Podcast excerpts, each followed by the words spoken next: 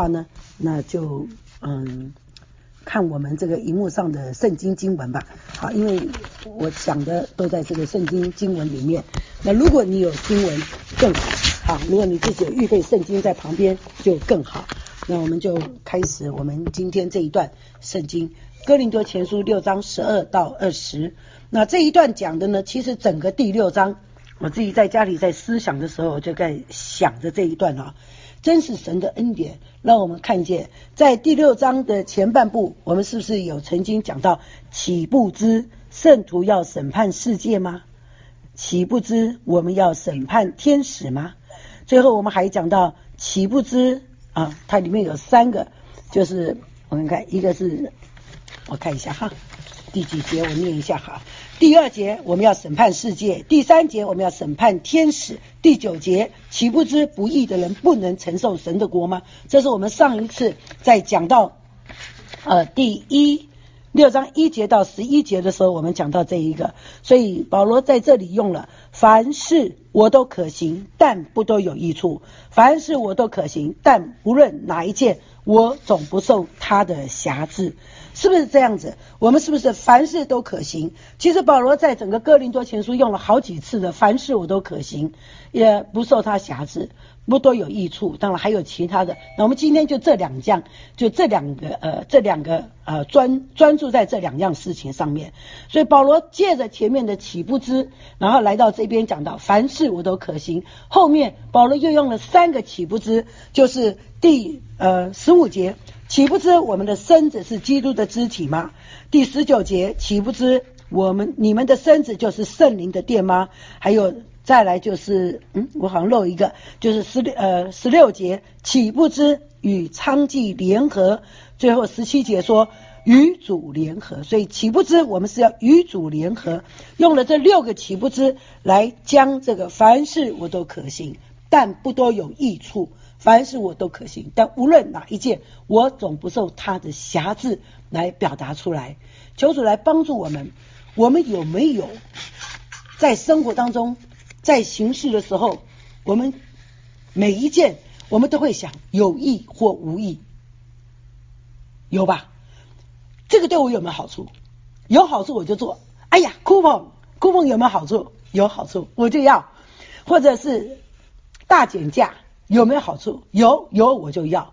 但是这是我们想的，可是我们买了以后，我们最后发现我们多买了，因为coupon的关系我买多了东西，因为大减价我买多了东西，最近因为听说有可能要隔离2礼拜，我就买了很多的米。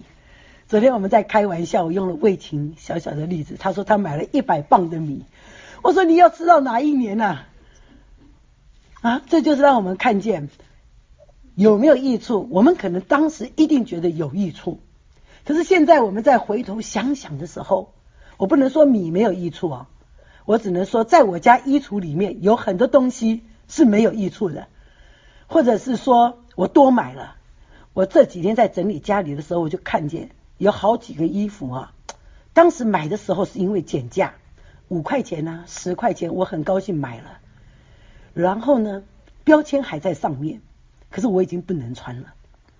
这就是当时我觉得很有益处啊，5块钱呢一条长裤这么好，但是实际上呢，好，有没有受到辖制呢？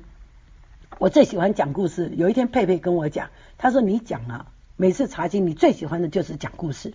其实这也不是我最喜欢讲，而是这个故事真的很打动我的心。不是我一个人，是我的老师常常用这个例子，所以我就去找了他的原文，果然就是原来的这个稿子，果然真的有这个。他就说有一个人，我现在也忘记他的名字，可能就叫小李吧，他的主人非常的爱他，主人因为非常爱他，就把2只所喜爱的黑天鹅交给这个小李来看管。哇，这个小李深得主人喜爱，又能够来看管主人最爱的2只黑天鹅，哦，他很高兴哦。但有一天想不到，他在玩那个弹弓的时候，啪，不小心把主人的黑天鹅给打死了，还不是死了1只，2只都死掉了。我忘记他好像是只有1只，可能，但是我现在因为用了2只，我们就当作他是2只吧。死掉了，小李就赶快把它埋起来，被管花园的老王看见了。这个老王就我看见了，你把主人最喜爱的黑天鹅打死了，你要么就是我去告诉主人，不然你就自首。当然小李这时候心里害怕，不敢去自首。老王就用这个例子，就用这个东西挟制了他，你去帮我打水，因为我是管花园的，我要浇花，你去帮我打水。小李为了避免老王把他说出去，所以他就帮他打水。老王说，你帮我把这些剪下来的树枝堆到一边去，当时可能是用堆肥，他就把它堆上去了。没有办法，毫无怨言的要做这件事情，因为他被什么辖制了。所以这就是我要讲的，无论哪一件我总不受他的辖制。好啊，我们当中好像有人没有mute。好，如果你刚刚上来的话，请你把你的声音 mute 掉。好，谢谢你。那就是这边讲到辖制，不到房传道讲啊。好，所以我们就你要不要弄一个不准他们？对，你可以了，你可以了。OK， 好，谢谢哈。因为我这一打扰，我就忘记我在讲什么了哈。那瑕疵，我们继续再讲瑕疵，还好这还是刚开始，所以我还没有忘记。那所以这个小李就受这个瑕疵，直到什么时候呢？小李为了这个瑕疵，每天吃不下，睡不着。有一天主人来问他说：“小李呀，我这么爱你，你为什么日渐消瘦啊？”因为他被辖制了，他就是因为自己把这个黑天鹅打死了，不敢告诉主人，又被老王看见了，所以就受到了这个辖制了。那就因为这样的缘故，小李实在忍不住，他就哭起来告诉主人了。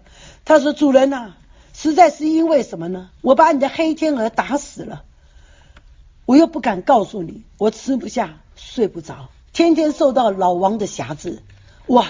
所以因为这样的缘故啊，这个主人就说了，那不要担心，我原谅了你。从那一天以后，这个小李就睡得好，吃得好了。这就是辖制，辖制是会使我们吃不下，睡不着。那这就是我们今天要看的这一段，保罗借着这个来提醒我们基督徒，我们有自由，但我们的自由有没有滥用呢？我们一起来祷告。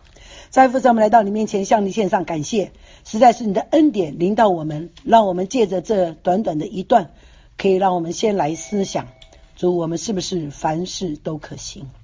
主，我们是不是都有益处？我们是不是不受他的辖制？求主大能的手托住，叫我们在你面前，不论我们所说所做，我们的言行，主，我们都能够在人面前为你做下美好的见证，美好的榜样。我们不是以为自己已经得着了，我们乃是忘记背后，努力面前，向着标杆直跑。再一次恳求恩主保守我们这一段查经，叫说着和听着在你面前一同得造就。谢谢主，祷告感谢，奉靠耶稣基督得胜的名求，阿们。然后我们就来看这一段圣经，告诉我们说，既然我们刚刚讲到，凡事我都可行，但不都有益处；凡事我都可行，但无论哪一件，我总不受他的辖制。这边让我们看见保罗提醒哥林多信徒不要被人欺骗了。按着这边我们看到他说了，我们自由，他用什么来做例子？那当然我们这第六章整章我们在前面也强调，保罗强调的是淫乱，所以在淫乱的事情上面，他用这个为例来告诉我们说，主洁净了的信徒应该在有的生活态度，凡事可行，这是哥林多人常用的口头禅。这句话是用来支持他们自己不道德的行为，然后把它作为合理化。台湾是不是也有这一句话，就是只要我喜欢，有什么不可以？那我不知道在中国有没有，在美国现在大家因为世界的大融合同化，所以很多人都知道这一句话，就是只要我喜欢，有什么不可以？那既然这样子，保罗就反驳，特别是对犹太人的律法主义。保罗曾经说过，外邦的信徒已经脱离了犹太律法的遗文跟律法的这两样的规范。这在加拉太书5章18节就是你们若被圣灵引导，就不在律法以下了。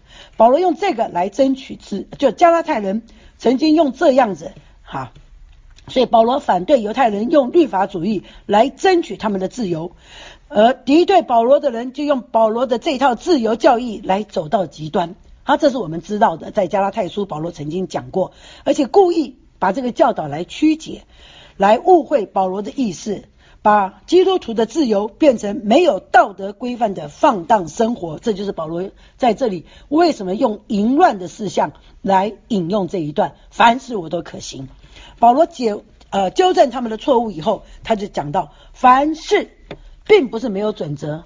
好，保罗补充了两句话，就是不都有益处，还有我总不受他的辖制，说明基督徒的自由是有限制的，不过这个限制不是律法跟遗文，而是用爱心。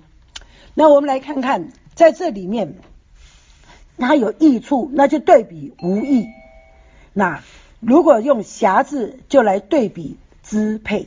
刚刚我用了那个例子只是一个很简单的，因为小李他做了错事，所以他受了老王的支配。那我们看看圣经有没有其他的人也因为做了错事而受到了这个支配呢？那想想看，大卫王有没有做了错事啊？我们就用最有名的啊，我们就用最有名的，就是有一天大卫王他睡到太阳平息的时候，大家还有印象吗？太阳平息他就走出来，在那个阳台上走的时候，看见了一位美丽的女子在洗澡。这位女子我们大家都知道是拔示巴。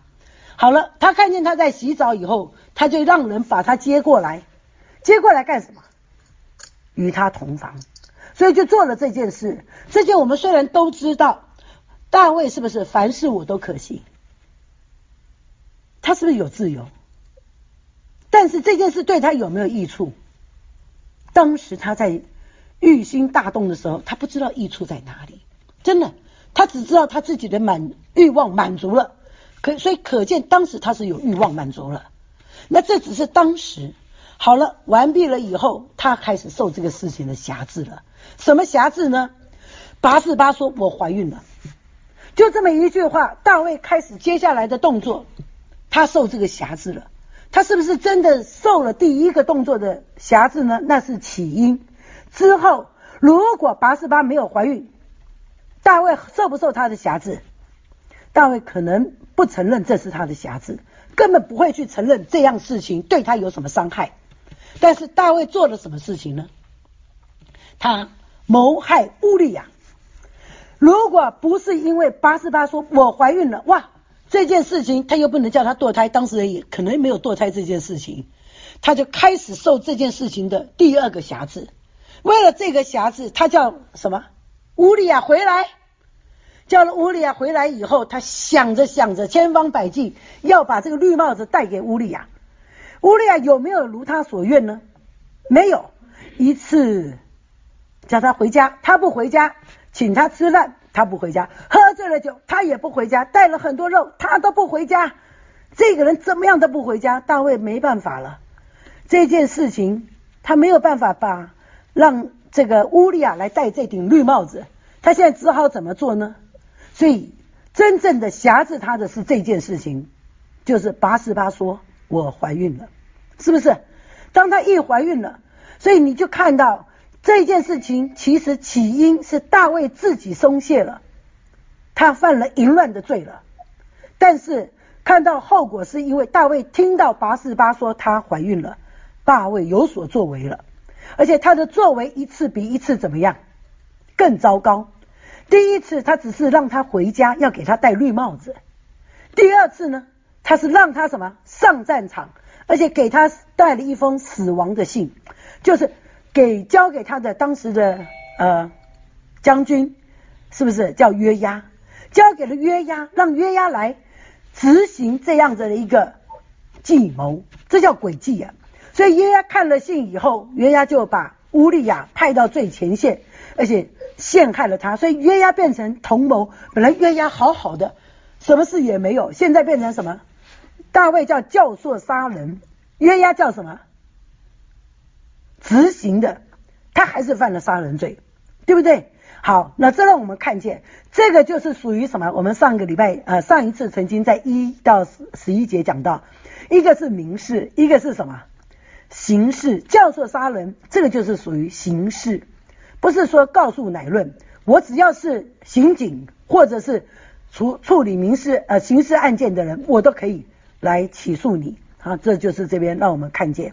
好，那在这里面这件事情就让我们看见大卫受了辖制，辖制的起因犯淫乱，其二就是因为听到拔示巴怀孕了，第三他又把拔示巴怎么样娶回来了，娶回来以后本以为相安无事，想不到这个孩子怎么样死了。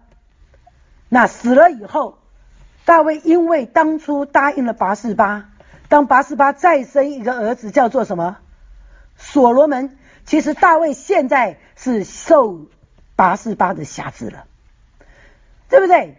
照理说啊，我看耶稣的家谱，从马太福音跟路加福音都有耶稣的家谱，路加福音应该是记载在第3章，都有记载耶稣的家谱，马太福音就不用讲第1章。那我们看见耶稣的家谱从大卫之后，在马太福音是记着所罗门，但是玛利亚的家谱记得是谁呀？拿单，对不对？可见大卫并不是没有好的后人，还是有好的后人，可是大卫因为受制于拔示巴，所以当在我们读，还记得我们在读撒母耳记下快结束，来到列王记，我们没有读列王记，对不对？就讲到说他们为王位征战的时候，拔示巴就来了，来告诉大卫，他说什么？王啊，你不是曾经答应我吗？要让我的儿子坐上王位，哪一个儿子啊？所罗门，是不是？所以我们就知道，这就是马太福音讲到的所罗门，大卫的儿子所罗门继承了他的王位。然后我们看见所罗门最后他做了什么事呢？他一样，他娶了总共1000，一个300，一个700，一个妃，一个嫔，是不是？哎，嫔跟妃哪一个比较大呀？好，不管哪一个，我们就知道1000妃嫔，这就是所罗门王。这1000妃嫔，每一个人都把他的宗教带到这个耶路撒冷来，所以就变成了耶路撒冷成为众偶像聚集之地。想想看，1000个妃嫔，每一个妃嫔如果有一个宗教，耶路撒冷有多少个宗教？是不是淫乱带来的拜偶像的开始？你知道旧约圣经拜偶像也叫做淫乱的罪啊，这边就让我们看见。所以保罗面对的不单单是肉体的淫乱，还有一个是宗教的淫乱。所以让我们从这里看见，凡事我都可行，但不都有益处。大卫可不可以顺着他的情欲去发泄？可以，可以，他都可以行。有没有益处呢？带来的不是益处，是不是？大卫可不可以无论凡事都可行，但是无论哪一件不受他的辖制呢？大卫可以。所以我们基督徒有拒恶的能力，这是神给我们的。但大卫怎么样？受了他的辖制，因为他怎么样？他在前面不都有益处的地方已经失败了，之后他就受辖制。那既然这样子，保罗的回答对我们来讲可以算是一石二鸟。他对放荡的人来说，保罗同意凡事都可行，这是你哥林多人的口号啊，凡事我都可行啊。好，保罗就加上一句话，不是每件都有益，或者对基督徒生活没有妨碍。对禁欲的人来说，保罗也同样的是说这句话。禁欲的人说，好，既然大卫犯罪造成了这样的结果，那现在我反过来，我凡事都可行，所以我不要行欲，不要就是我禁止我的欲望，这是可以的。所以保罗也警告说，有这些事情会拥有权力辖制个人的生活。所以保罗借着这个在这里用了这段话，其实是保罗并没有真正的有圣经的任何的依据，因为凡事我都可行，这是哥林多的俗语，但保罗把它规范到基督徒的道德里面去。所以这是明显在圣经道德教训知识以外，保罗来特别加强的，因为十诫里面没有这件凡事我都可行，对不对？但保罗在这里来指十诫以外的事情，你用什么来规范自己呢？就是用这一个。那既然这样，保罗就用自由的行使来讲到基督徒他身子的关系。保罗就用食物跟身子，照理说食物跟欲望跟淫乱有什么关系呢？这也是他们当时流行的口号，食物是为肚腹，肚腹是为食物，这是当时哥林多流行的口号。我们中国人也有这句话，民以食为天，有没有？就是这句话。还有另外一句话，食色性也，有没有这句话？有啊。所以食物是为肚腹，民以食为天，是不是这样子？一样了。那再把食色性也，所以食跟色就怎么样套在一起。所以保罗说，既然这样，我就告诉你，是食物为肚腹，肚腹为食物。那我再告诉你，你有可能说的是身子是为色欲，色欲是为身子。所以保罗说，既然这样，神要叫这两样都废坏，因为身子不是为淫乱，就是身子不是为肚腹，乃是为主。所以身子不是为淫乱，就好像你说食物是为肚腹，肚腹是为食物。好，所以这样子。那再一次，保罗把这两个摆在一起的时候，就提醒我们，食物，因为有很多人他们认为，既然我这个肉体是败坏的，那么我就今朝有酒今朝醉吧，是不是这样子？当然我们知道，在这个时期，保罗写哥林多书信的时候，诺斯底派还没有真正的成立，但是这个思想已经在人的心里了。这就是他们认为物质是邪恶的，物质是邪恶的这个思想，后来就是成为诺斯底派的主要的论点。那因为物质是邪恶，我就今朝有酒今朝醉，不然就是什么呢？我不要纵欲，我就禁欲。记得以前卓牧师曾经在主日讲台的时候讲过，有一个人住在高高的这个塔楼上，一住就是住了30-40年，那与世俗怎么样隔绝？说实话，他有没有真的与世俗隔绝呢？并没有，是不是？他吃饭呢？他还要拉撒呢？他要喝水呢？靠谁呢？下面的人接济他，所以下面的人沾染污秽，我不沾染，这是不是自私的想法啊？这让我们看见在这里。所以保罗就讲到了，所以有很多人他是一个观念，既然这样，他们认为说吃饭是肉体的事，跟灵性无关，色欲像饮食一样是自然的需要，所以我不需要克制。这就是食物是为肚腹，肚腹是为食物。保罗说，既然这样，我就告诉你，圣经神也说了，神要叫这两样都废坏。这句话也可能是一句口号，就是直到食物进入肚腹，肚腹把食物分解，然后呢，身体在死亡的时候，最终这些都会化解。所以记得马太福音15章在11节的地方，耶稣是不是讲过这句话？入口的不能污秽人，唯有什么？出口的才能污秽人。其实在马太福音，主耶稣还讲过另外一段话，我看看我写在哪里。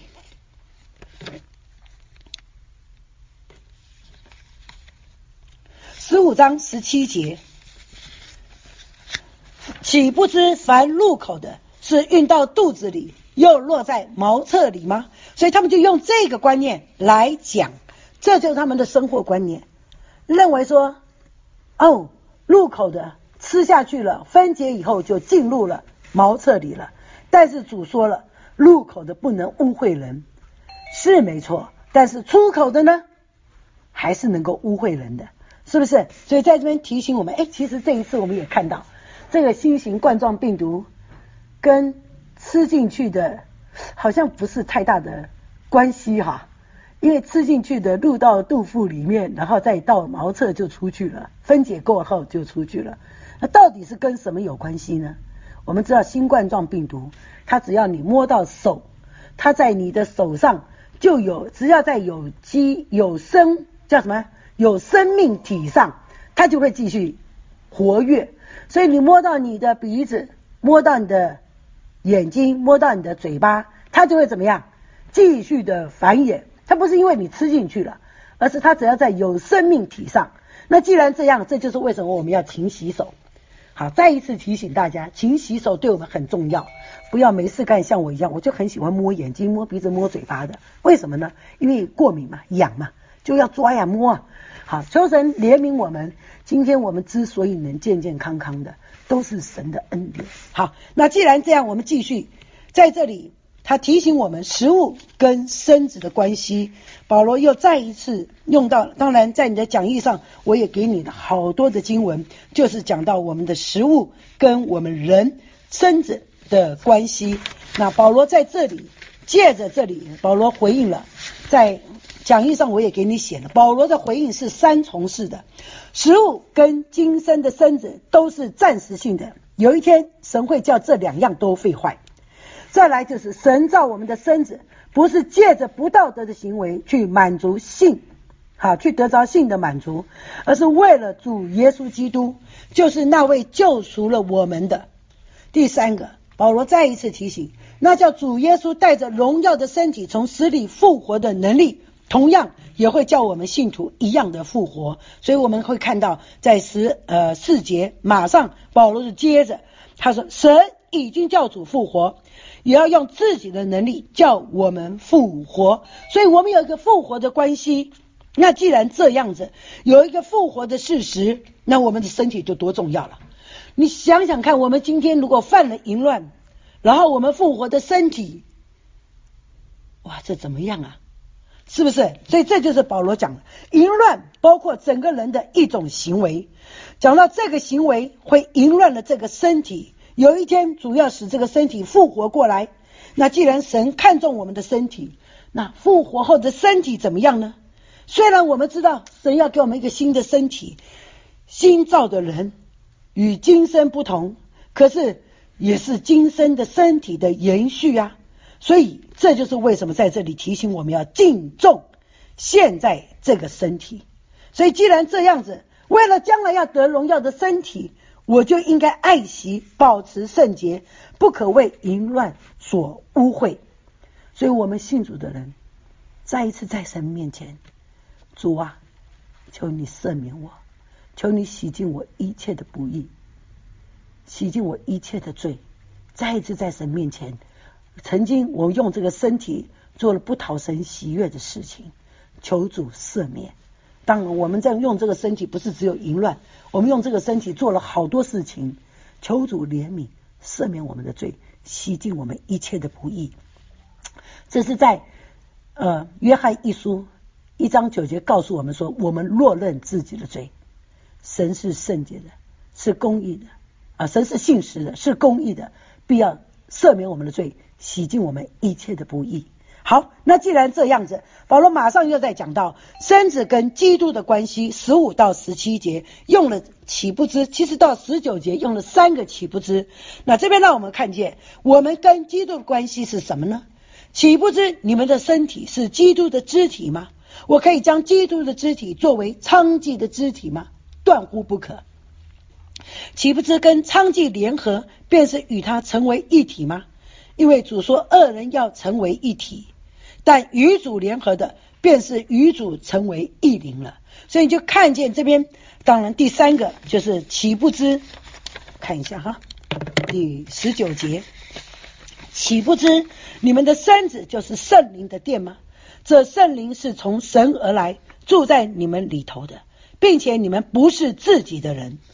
是不是？这边让我们看见神借着这里再一次提醒我们，我们基督徒，我们的身子跟基督的关系。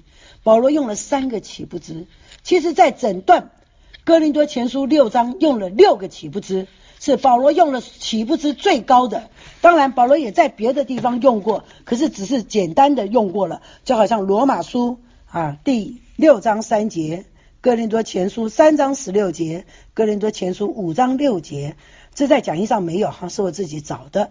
还有哥林多前书9章13节，哥林多前书9章24，哥林多后书13章5节，雅各书，雅各来用了，他用4章4节用了岂不知。所以用最多的岂不知就是我们的保罗了。那保罗在6章整整他都用了岂不知。那在我们分享这15节开始以后，之前我们再先把这岂不知再复习一下。上一次我们讲到6章的时候的岂不知，我刚刚也讲到保罗用12节作为他的好像我们说分水岭，但实际上保罗在这里让我们看见6章12节以后的岂不知是讲到我们现今的光景。那6章12节以前就是2节跟3节还有9节的岂不知是讲到末世，是我们的将来。大家想想看，将来岂不知我们圣徒要审判世界，是不是将来？岂不知我们要审判天使，是不是也是将来？我们要承受神的国，是不是也是将来？当然我们现在有没有？有，将来也做，现在好像预尝，所以这整个都指向一个将来。所以你看保罗在写这个哥林多前书6章的时候实在很奇妙啊。虽然是讲到要讲到不要弟兄不要这个基督徒犯奸淫犯淫乱的罪，但是保罗还是指向现在跟将来。那过去有没有呢？当然也有啊。好，就是雅各书4章4节他自己雅各讲的，岂不知与世俗为友，就是与神为敌吗？过去我们不认识神的时候，我们是不是与世俗为友啊？是啊，是不是？我们过去是不是不认识神的时候是与神为敌的人？是。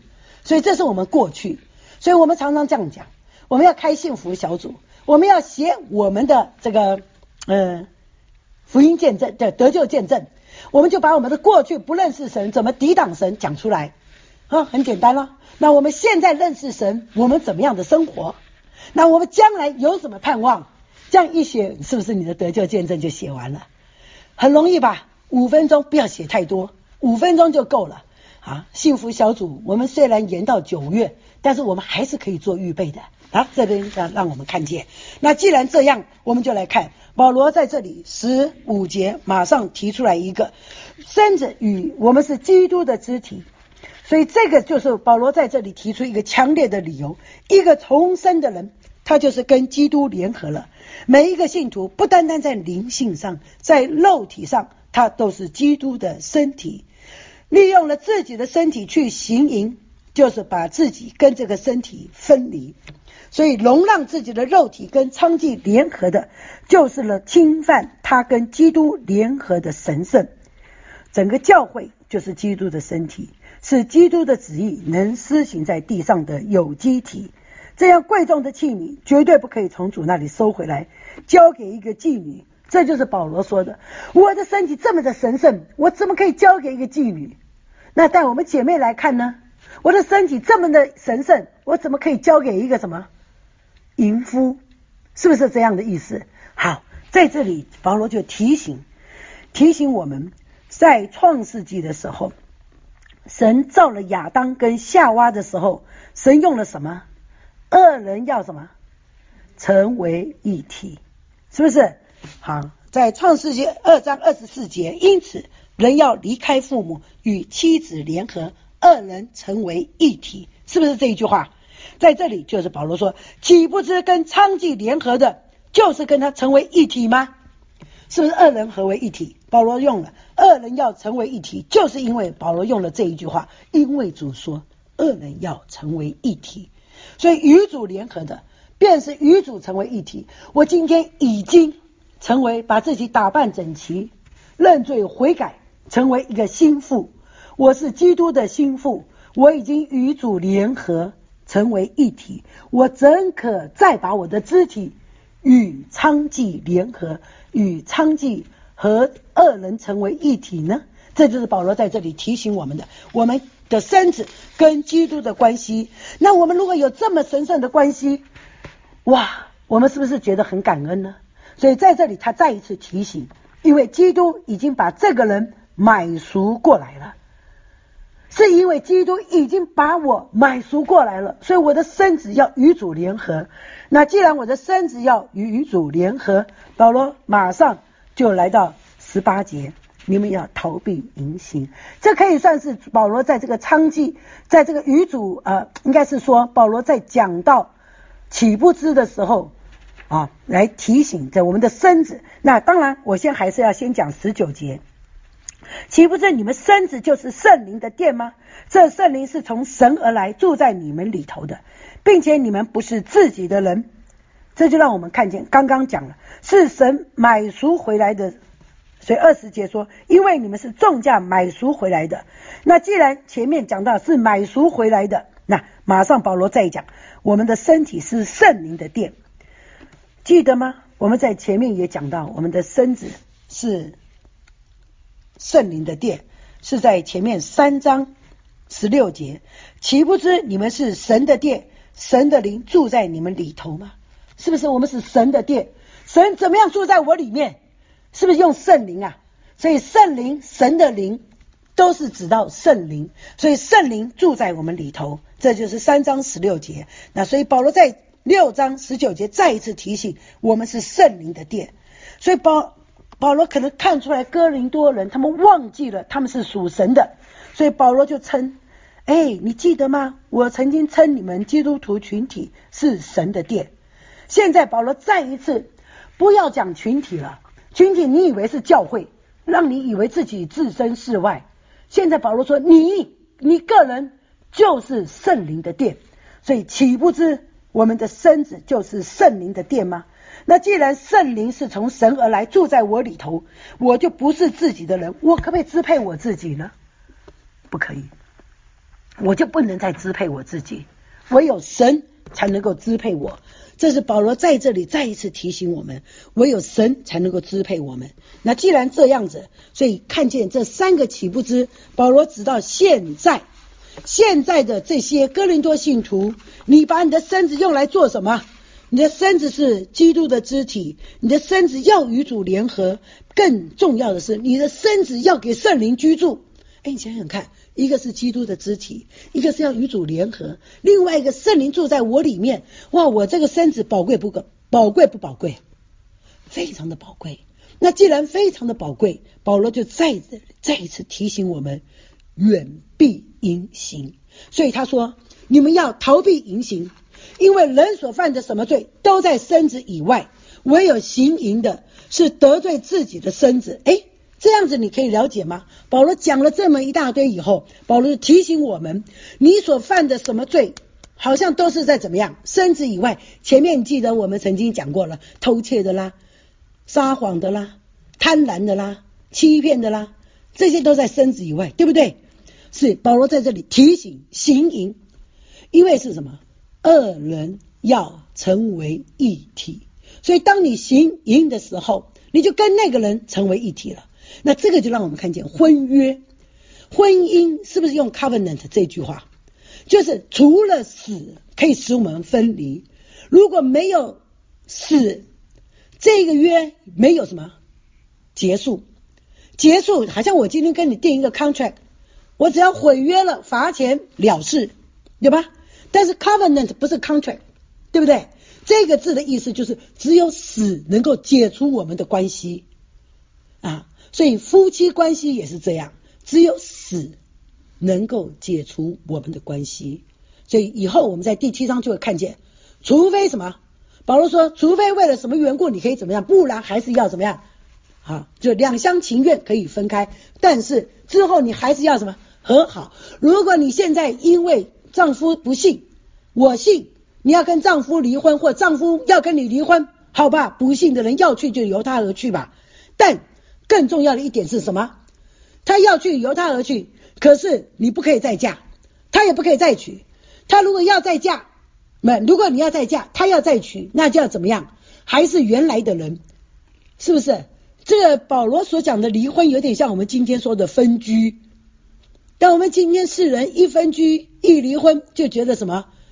老死不相来往，我要什么？嫁娶各随自由，有点这样子。但实际上保罗的观念不是这样，因为他说二人要成为一体，所以这就是为什么保罗说不要跟娼妓联合，因为你是跟他什么？成为一体的。那既然这样的观念，你们要逃避淫行。所以让我们看见我们的身子是这么样的重要，记得吗？在旧约时代，保罗也用了几样事情来提醒我们，就是他是当时出埃及记40章34节说，当时云彩遮盖会幕，耶和华的荣光就充满了帐幕。甚至在历代之下5章14节讲到，甚至祭司不能站立供职，因为耶和华的荣光充满了神的殿。看到吗？保罗把我们的身体当成是什么？神的殿。耶和华的荣光充满了我们的帐幕，神的殿在我们里面，我们有神的荣光在里面。那既然这样子，保罗把我们看到这么重要，所以这就是保罗说我们的身子是成为神圣的地方，好像旧约时代的会幕跟圣殿一样，有神的荣光照耀着这个，在这个施恩座。大家还记得出埃及记吧？他们不是把圣殿建好了吗？把这个约柜这些都在里面都摆好了吗？这个时候他们献祭，神的荣光是不是在这个施恩座约柜上面展现出来呢？那摩西因为靠近了神，所以这个荣光怎么样？都在摩西的脸上，所以摩西出来的时候，百姓看到这个光怎么样，都吓到了。摩西几次脸上有光，你们还记得吗？在十诫颁布的时候，对不对？他是不是上了西乃山？神颁布十诫的时候40天，哇，摩西每天都大光照着，不知道刺眼。保罗因为大光照着眼睛都瞎了，但是摩西神是不是保护啊？你今天我戴太阳眼镜，为了保护。神当时不知道给摩西一个什么样保护罩，所以摩西虽然跟神的荣光接触，只有他的脸发光，但他的眼睛有没有瞎？没有，这就是荣光啊！你看神的荣光啊，在圣殿当时会幕立起来了，圣殿成了，是吧？摩西在会幕里面，神的荣光在那里照耀着他。摩西出来，百姓又看见这个荣光了，记得吗？当摩西第一次下山，从西乃山上下来，百姓因为看见摩西脸上荣光怎么样，吓得都不敢看，叫摩西脸上遮住一个什么帕子。那其实我们今天是不是这样？什么时候除去了这个帕子，我们就看见了神的荣光，对不对？好，这边就让我们看见，所以保罗用这个例子，有神的荣光照耀着约柜上的施恩座，代表着他的同在。今天神的荣光在我的里面，我还要犯罪吗？我可以把神给我的这个肢体与主联合的肢体犯罪吗？过往我们可能读完了圣经就忘记了，但今天既然神借着这个提醒我们，我们就不要用神给我们这宝贵的肢体去犯罪得罪神。好，那既然这样，保罗再一次用哥林多这个地方很需要逃避淫行的心智，所以保罗就把淫行的恶果，好像前面讲的醉酒啦、贪食啦，是不是这些的罪拿来做比喻？醉酒贪食是怎么样？喝醉了酒，醉醺醺的倒在地上了。贪吃的人肚子吃得胀胀的，走不动路，好像我们怪牧师说的，扶着墙进去又怎么样，扶着墙出来，是不是贪食啊？但这两样罪，不能讲罪，这两样的就是没有节制，可以用节制来医治，来治疗，或者说用其他方法来治疗。醉酒可不可以治疗的？有啊，不是有戒毒瘾的吗？其实戒毒瘾也戒酒的，是不是？贪吃是不是需要戒？贪吃其实需要戒，所以有减肥中心啊，是不是？好，那这边让我们看见，在这里保罗用醉酒、贪食这两样罪是会影响身体，可是它充其量只是饮食过度，但是淫行的罪就不一样了。所以让我们看见醉酒的罪是它的恶果我们可以用节制来治疗，可是淫行就不一样了。淫行的恶果是根深蒂固，犯淫乱罪的人毒害了他深藏的人格，是不是这样子？我们曾经说过这样，我们在开预查的时候也曾经问过这句话。我们曾经说过，一个人离过一次婚，会不会离第二次婚？很多人都说会，这是据心理学或者统计来得来的。让我们看见这边就是让我们看见保罗说的淫乱的罪是在身子里面，而且会影响这个人的人格，所以在性方面乱交的人是败坏自己的人格，所以这个罪的性质带出来的就是败坏。所以因为这样子，保罗再一次提醒我们不要犯淫乱。这实在是保罗知道这样的罪带来的不单单只是说我治疗就可以，它是什么，会很影响这个人的一生。好，那是不是就没救了呢？在这里保罗给我们一条生路，给我们一个逃生的路，仰望主，唯有来到神面前认罪悔改。他说后面保罗20节说不要怕，我们是神什么重价买赎回来的，如果是神买赎的，神会不会负责到底？会。好，在这里马上保罗就用了神的灵，既然是神重价买赎回来的，保罗就用这个，要在你们的身子上荣耀神。我们的身子不单单是圣灵的居所，也属于神。就好像是什么，我们用钱去买牛跟买羊，甚至不要讲当时献祭的时候是不是用牛跟羊来献祭，牛的血羊的血可以赎人的罪。那么既然这样子，这当时旧约的时代借着牛羊的代赎，那耶稣呢，他是不是比牛羊之血贵重的多呢？这就是说了神的儿子耶稣基督的血重价把我们买赎回来。那么既然这样，我们就应该珍重自己的身体。记得罗马书3章24节，如今却蒙神的恩典，因基督耶稣的救赎，就白白的称义了。所以保罗并不是给我们没有盼望的一篇讲章，而是给我们一个有盼望的讲章。我们可以借着神的恩典，耶稣的救赎，白白的称义。罗马书告诉我们的。以弗所书保罗也用了1章7节说，我们借着爱子的血得蒙救赎，过犯得以赦免，乃是照他丰富的恩典。是不是再一次告诉我们，我们有逃生之路，借着爱子耶稣基督的血。希伯来书9章12节告诉我们说，不是用山羊跟牛犊的血，乃是用自己的血一次进入圣所，成了永远赎罪的事。这就是耶稣给我们看见的。在这里让我们看见比牛羊的血更贵重的耶稣基督的血把我们买赎回来。那既然这样子，我们是不是应该尊重自己的身体？因为圣灵住在我里面，那我靠着住在我里面的圣灵的力量，我就可以战胜邪恶，抗拒色欲的引诱。所以保罗再一次说，无论做什么都要为荣耀神而行。罗马书12章1节讲了什么？弟兄们，我以神的慈悲劝你们，将身体献上，当作活祭。是不是这样子？让我们看见保罗在这里再一次提醒我们，保罗告诉我们我们的自由。再一次回到12节，我们的自由以不妨碍他人为原则，我们的自由以不伤害自己为原则。